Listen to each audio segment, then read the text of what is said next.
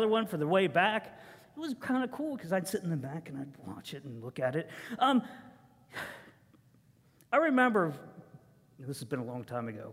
Uh, this was almost 30 years ago. Uh, way back when, when I delivered mail in Ohio, there was an apartment complex. It was so big, it was so large, it actually took two people to deliver this whole complex, and it was really confusing.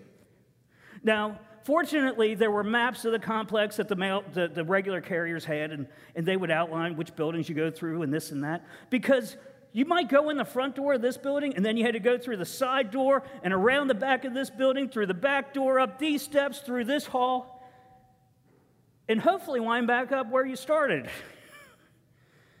I did keep the map in my mailbag because I would have been lost. It's actually got so bad that there was somebody who went out and got lost in that complex. They couldn't find where they actually parked. And what was horrible, because we didn't have cell phones, nothing like that, he had to call the post, he had to knock on people's doors, which is humbling in itself when, I'm sorry, can I use your phone? I can't find my truck. So the guy finally calls back to the post office. I get back, and the supervisor says, Hey, you need to go out and help Craig. That's not his real name. I'm trying to protect the innocent. They say, You got to go help him. He lost his truck. like, oh, that's fun. But when you got lost back then, it was so different. Um, you know, you had to, well, if you were a man, you didn't stop and ask for directions because nobody wanted to admit that you were lost, but it happened. Um, it's humiliating to get lost. And today, it really is hard to get lost. Uh, in regards to where you're physically located, where you are right now. But what if you lost your phone? It would make things a lot more difficult. But people still get lost today. They get lost not concerning their location so much, but they get lost in their direction and their destination. Because for some reason in the world today, people have decided that, that they can follow their uh, ideas, their own ideals, their principles, the teachings of this world, and the sins of this flesh, and, and they think everything's going to be fine. You, you can live and you can act in any way that you see fit. Just, just be you. But there's another extreme that people can take today. And we're going to see how Jesus, how he counters that kind of attitude as we begin this series looking at God's lost and found. Over the next several weeks, we're going to see, we're going to look at how God sees the lost and how ultimately he wants to see them found, saved, and restored in their relationship with him. And Luke 15 is probably most well known for the parable of the what? Prodigal son. Everybody knows the story of the prodigal son, but the, uh, the entire chapter is actually a single parable. And, and if you're new to church, a parable at its most basic, if you kind of take it down, it's a heavenly story with an earthly meaning. It's when Jesus is trying to illustrate and show us something, teach us an important lesson with a simple story that even we can understand. So, over the coming weeks, we're going to look at a lost sheep a lost piece of silver, a lost son, and a lost sibling. And when we're finished, when we're finished, I want us to just understand one fundamental truth, just one thing. It's going to take me four weeks to say it, but one thing that Jesus cares for those who are lost. And his desire is for them to be found.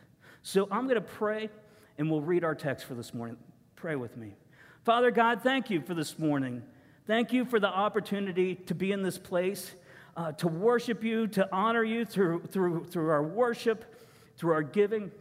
And Lord, I pray that as we study your word, that Lord, we see the truth that it has for us in our lives and for the lives of those around us. Lord, just make us receptive. Open our hearts to your word and allow it to just penetrate into us so that our hearts can be like yours and that we can feel that same concern for those who are lost, who are lost and outside of a relationship with you. Lord, thank you for your son. Thank you that you loved us enough to send him into this world. And Lord, thank you for loving us enough to give his life for us. Lord, be with us as we look at your word, and I just pray this in Jesus' name. Amen. So, starting in the first verse of Luke 15, God's word says, Now the tax collectors and sinners were all drawing near to him. And the Pharisees and the scribes grumbled, saying, This man receives sinners and eats with them. So he told them this parable What man of you, having a hundred sheep, if he lost one of them, does not leave the 99 in the open country and go after the one that is lost until he finds it? And when he has found it, he lays it on his shoulders, rejoicing. And when he comes home, he calls together his friends, his neighbors, saying to them, Rejoice with me, for I have found my sheep that was lost. Just so, I tell you, there will be more joy in heaven over one sinner who repents than over 99 righteous persons who need no repentance. I, I, want you to picture what's been happening. Jesus has been ministering to the people. He's been teaching them. Uh, people from every walk of life wanted to hear him. They wanted to be healed by him. They, wa- they wanted to be helped by him. His teaching and his life, it was touching people's lives. He, lives were being changed. And he's teaching something radically different than what they were hearing taught in the synagogues, in the temple. He, he wasn't teaching them that there was this set of rules, this set of regulations that you needed to follow. He's telling them you just need repentance and a relationship. And even the tax collectors and those dirty sinners were coming to hear him. And it was scandalous. A, a, a, rabbi, a teacher spending time with those kind of people, it was unheard of. Eh, if you would share a meal with someone, what you were doing is saying, I accept you. I accept you just the way you are. And here's Jesus. He's receiving sinners. He's not just receiving them, he's eating with them. And the religious people, they didn't want to have anything to do with that kind of riffraff. We don't need those kinds of people here. They're not going to give. They're, they're, they're not going to serve. They won't dress right. They, they won't keep all the rules that we keep. Yeah, we might let them in eventually. But they better clean up their act first. Oh, we'll make them jump through a bunch of hoops. We'll make them sign a contract. We'll make them take a class so that they can learn to be proper, upstanding citizens just like us. Verse 2, it says, And the Pharisees and the scribes grumbled, saying, This man, this guy named Jesus, he's receiving sinners and eating with them. I was actually going to spend all day in that verse because there's so much there. Now, I want you to please understand that, that the Pharisees and the scribes, they were the religious people of the day. They were the people who were in church every single time that the doors were open. And if you go back with Baptists, it would have been Sunday morning, Sunday night, Wednesday night. They were there. They were self righteous and they were critical of others. They, they were judging other people by their own standards. And most of all, they liked to grumble. Not the church people would grumble today, would they? Did church people ever grumble? People wouldn't grumble in a church if we were trying to reach lost people, would they? People wouldn't grumble because their personal preferences weren't being met. People wouldn't grumble about the color of the carpet or the paint on the walls. People wouldn't grumble that someone had the audacity to sit in their pew on Sunday morning. People wouldn't grumble if the pastor didn't shake their hand or didn't say good morning to them specifically. People wouldn't grumble because they aren't the focus of what we're doing. People wouldn't criticize or gossip just because they don't like change, would they? But that happens in churches all over the world every single Sunday. But the issue here in Luke 15 is that these religious people, these church people, they were rejecting the ones that they needed to be reaching out to the most. They simply wrote them off. They said, You're not worth our time and you're not worth our effort.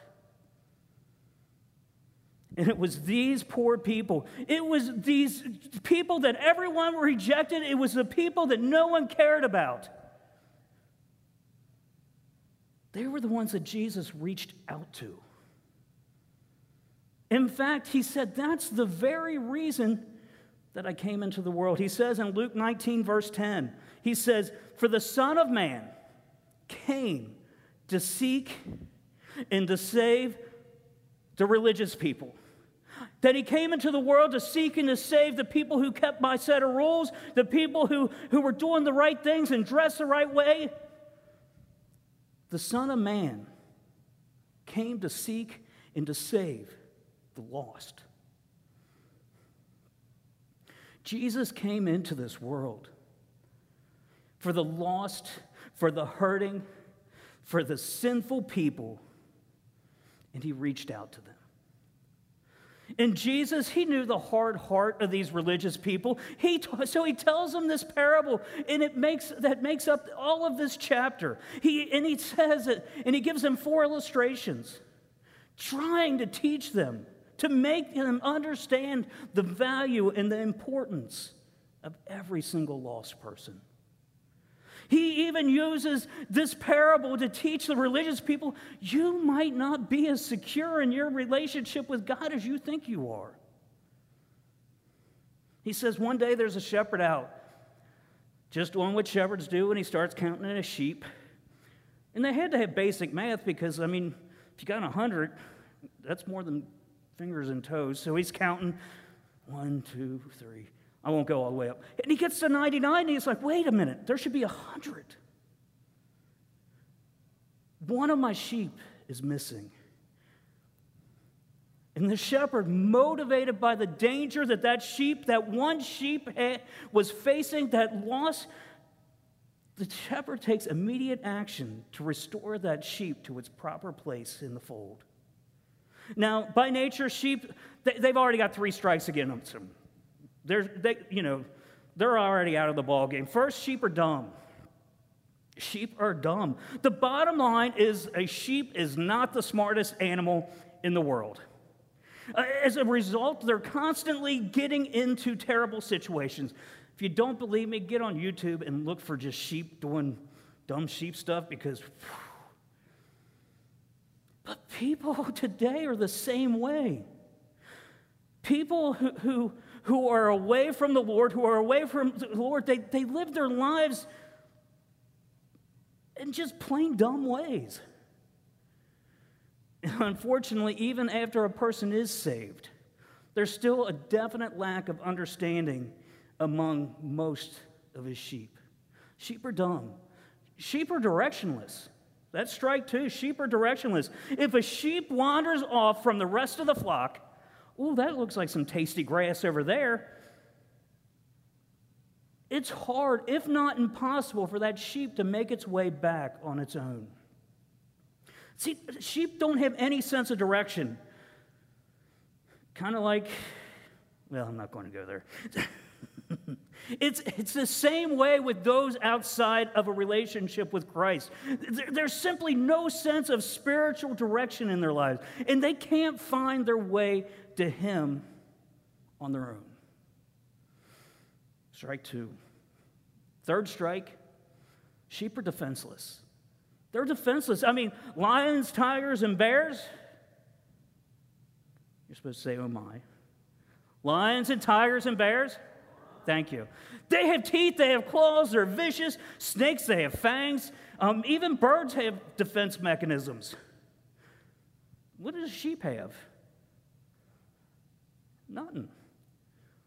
They got wool. They're defenseless. They have absolutely no way to protect themselves from danger. If a sheep is attacked, they're completely helpless. But people are the same way. There is no way that any of us on our own can protect ourselves against the, the attacks of our enemy. We need someone to protect us.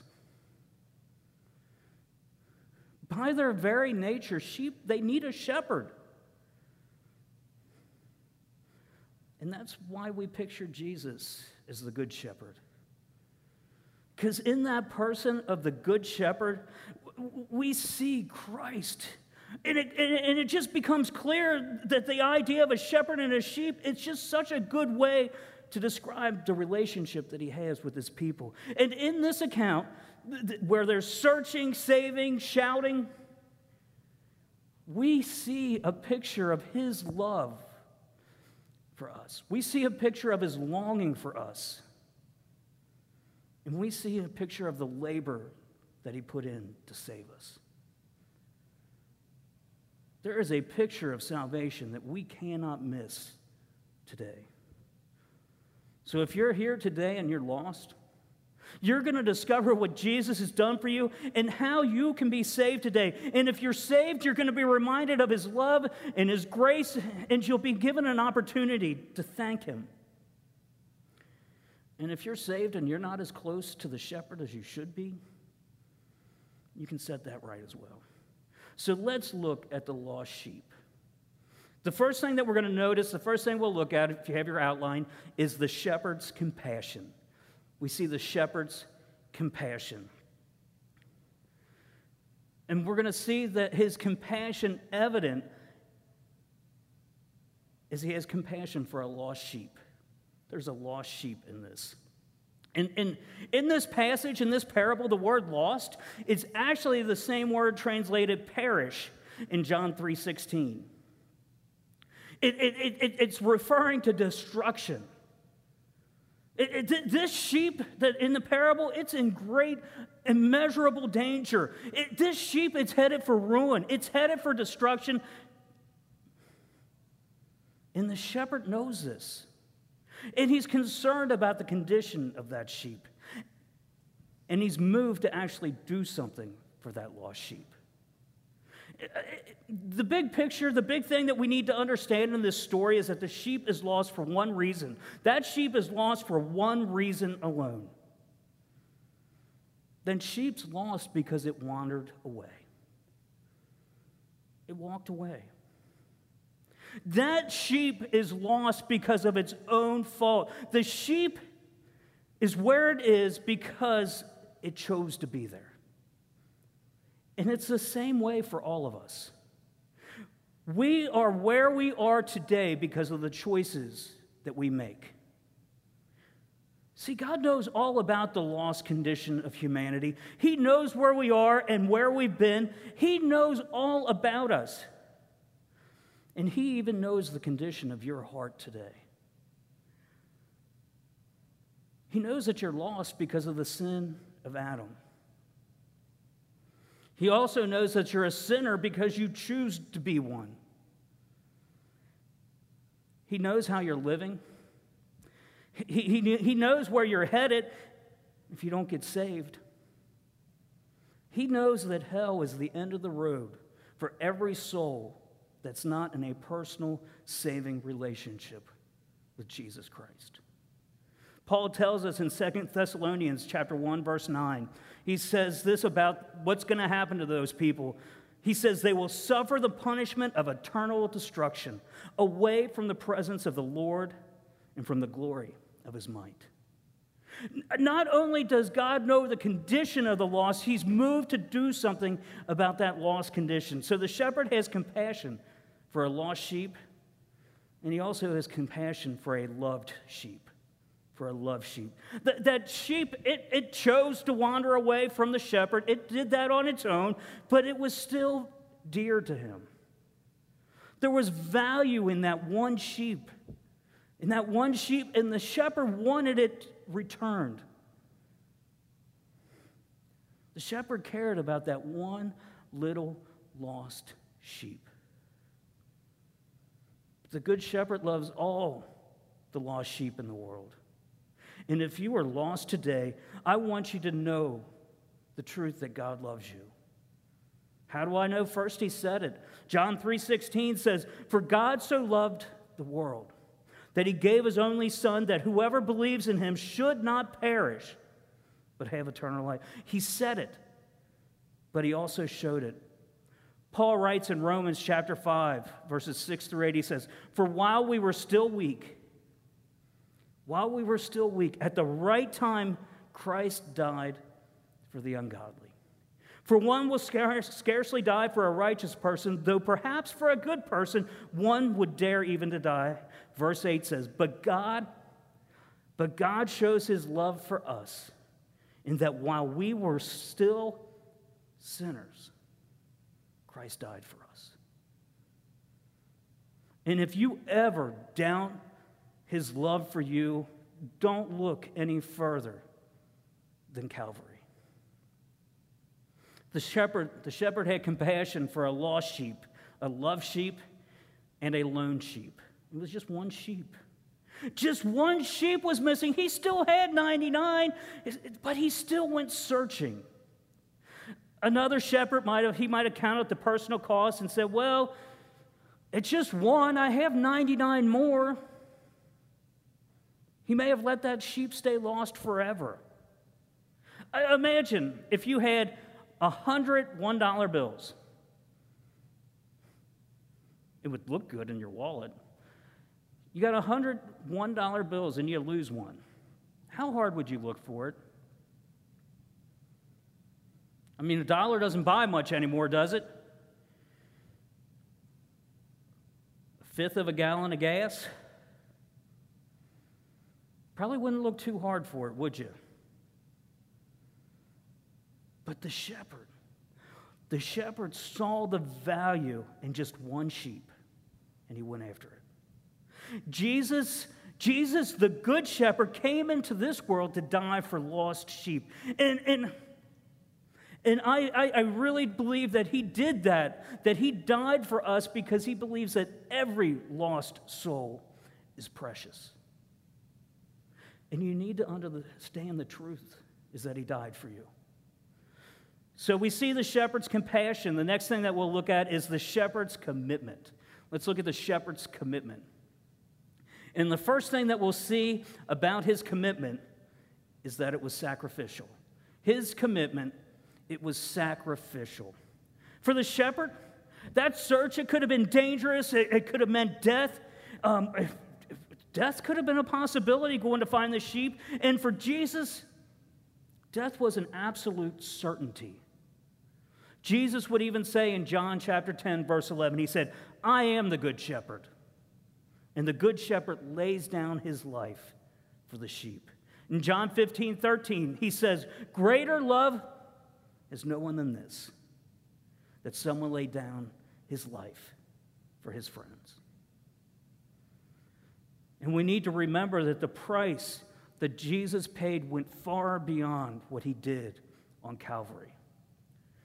Paul would write in Philippians chapter 2, verses 5 through 8. He says, Have this mind among yourselves, which is yours in Christ Jesus, who, though he was in the form of God, did not count equality with God a thing to be grasped, but emptied himself by taking the form of a servant, being born in the likeness of men, and being found in human form, he humbled himself by becoming obedient to the point of death, even death on a cross. The shepherd's commitment, it was sacrificial. It was also successful. It was successful. The shepherd didn't stop. The, the shepherd didn't give up until the mission had been completed and that sheep had been found. And Jesus did not finish, didn't stop on his quest, on his mission, until he was able to cry out from the cross It is finished.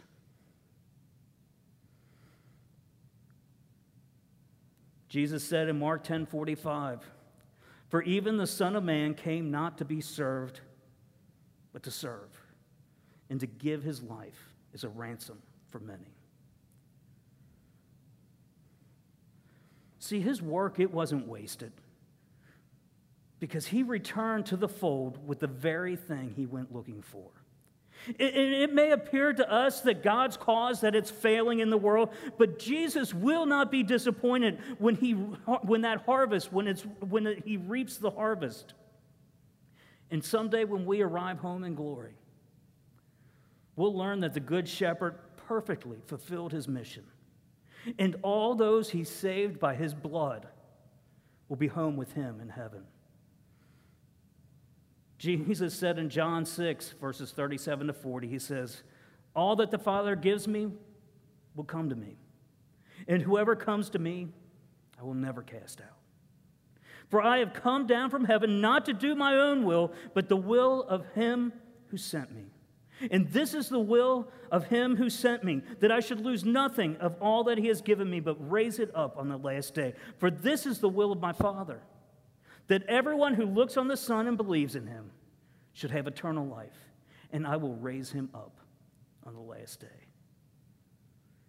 And because Jesus was successful, because of what he did on the cross, we have the assurance that everyone who believes will have eternal life.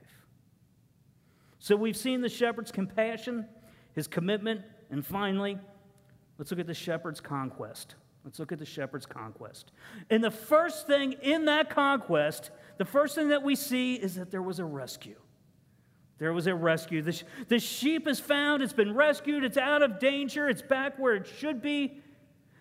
And that's exactly what the Good Shepherd does for all of his sheep. He delivers them from the danger and damage and the destruction of their sins. Now, most of us know John 3:16 by heart, but how many of you know what the two verses after that say? John 3 17 and 18. Jesus says, For God did not send his Son into the world to condemn the world, but in order that the world might be saved through him. Whoever believes in him is not condemned, but whoever does not believe is condemned already, because he has not believed in the name of the only Son of God. Because when we're saved, when we accept Jesus as our Lord and Savior, we are delivered from the penalty of sin and even from the power of it. Uh, options that were previously unavailable to us, they, they just come to life. And we don't need to fear death the way that we used to. Will we still mess up? Yeah. Will we still make bad choices? Yeah. But we don't have to. Because the more that we rely on Him, the more that we lean on Him, the closer, the closer we choose to be to Him, the harder it's going to be for sin to control our actions. So that conquest, it involves rescue, and it also involves rest. We see rescue and rest. See, the sheep in the passage, the sheep is not responsible for getting back home, is it? It may have wandered. It may have gotten really far away, but getting home, getting back to where it once belonged, getting back to where it needs to be, that's ultimately the responsibility of the shepherd. And after that sheep is saved, it finds itself resting on the strong shoulders of the shepherd. And I really think we should be so thankful that we're not responsible for getting ourselves back to where we need to be. See, we're found and we're saved by grace alone. And it's grace alone that will see us back home. Paul writes in Ephesians chapter 2, verses 8 to 10, he says, For by grace you have been saved through faith. And this is not your own doing, it is the gift of God, not a result of works, so that no one may boast. For we, and if you were in VBS this past week, you might know this verse. For we are his workmanship, created in Christ Jesus for good works, which God prepared beforehand that we should walk in them. See, if we're truly his sheep, we don't need to be worried about being left behind. The, shepherd was able to lift and to carry that sheep on its shoulders all the way back to the 99 others. The shepherd had the strength to finish what he started. Christ didn't start his mission to fail. He went after the sheep for the sole purpose of bringing them home. And don't ever, ever worry about being lost again. Just be sure, absolutely certain, that you get in. Our strength, it will wane, it will fail. We'll fail many times. But His strength will never waver. And our path to heaven is never dependent on us. It's never going to depend on me. It's never going to depend on you, but on Christ alone.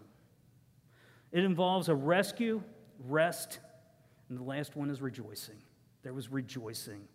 The shepherd was able to rejoice with his friends and his neighbors because his lost sheep it was found and he's overjoyed at the rescue of just this one sheep. This one lost sheep. And in this parable, Jesus just makes it clear that, that heaven, that heaven itself gets excited about the salvation of just one lost soul. Why? Because that relationship has been restored. Because fellowship has been restored. Because usefulness has been restored. See, God can't use dirty, filthy vessels but he can save a sinner by grace and use them in amazing ways for his glory. So today, let me ask you where are you today in your relationship with the shepherd? Are you lost? Do you need to be rescued today? You can be if you come to him. Others of you here, you're saved but are you as close as you need to be to Him today? If there is a need in your walk with Jesus, you can come and talk to Him about it. Today, maybe some of you are saved and secure and resting on that shepherd's shoulders. And you can come today and worship Him and thank Him and pray for the lost. And there are people today who are concerned over lost people friends, neighbors, relatives. Please see the truth. Understand that the shepherd left the 99 for the one. And if there ever was a day that the church needed to get our eyes off of the 99 and onto the one, it's today this morning as the worship team comes. Where are you today in your relationship with the shepherd? Do you know him? Do you know what he's done for you? Do you know that he came into this world, that he lived a perfect, sinless life, that he was accused, he was betrayed, ultimately nailed to a Roman cross? He died and on that third day, he was raised back to life, putting paid to the debt of sin. And he did that for you. And if you need to know him today, admit that you're a sinner. It shouldn't be hard for most of us to make that admission that we've messed up, we've made bad decisions. Believe that Jesus is the Son of God that what he did on that cross, that it was for you. And then confess your faith in him. Romans 10 9 tells us that if you confess with your mouth that Jesus is Lord and believe in your heart that God raised him from the dead, you will be saved. It's so simple, and it changes everything. And today, if you do know the shepherd, Maybe this morning you need to come up here because you're not as close as you need to be, that you are far away from Him. Come today and say, Lord, I want to be closer. Or come today and pray for those people that you know who are lost. Because the shepherd, he left the 99 for the one. And he did that for you. He's done that for all of us. So let us make the decision to be faithful to his call, to find, to do what he did, to seek and save the lost. I'm going to pray. We're going to sing a song this morning. I encourage you, if you need to come and you need to pray, do that today. If you need to know Christ, come. Let me pray. Father God, thank you for this morning. Thank you that you came for us. Thank you for what you've done for us. And thank you for saving just dirty sinners like all of us. That, Lord, we don't need to clean our act up, that we don't need to do all these things. We just need to know you, and you'll take care of the rest. Father, I pray that we have the same heart as you do, that our desire is to see the lost saved, that our priority is to reach out to this lost world. Because you're the only one who will make a difference. Lord, thank you. Thank you for just loving us enough, caring about us, to send your son to die. Father, I pray that Highland Hills is the church that you desire it to be, faithful and committed to your mission of going and making disciples, teaching them, baptizing them. Lord, help us be what you've called us to be. I pray all this in Jesus' name. Amen.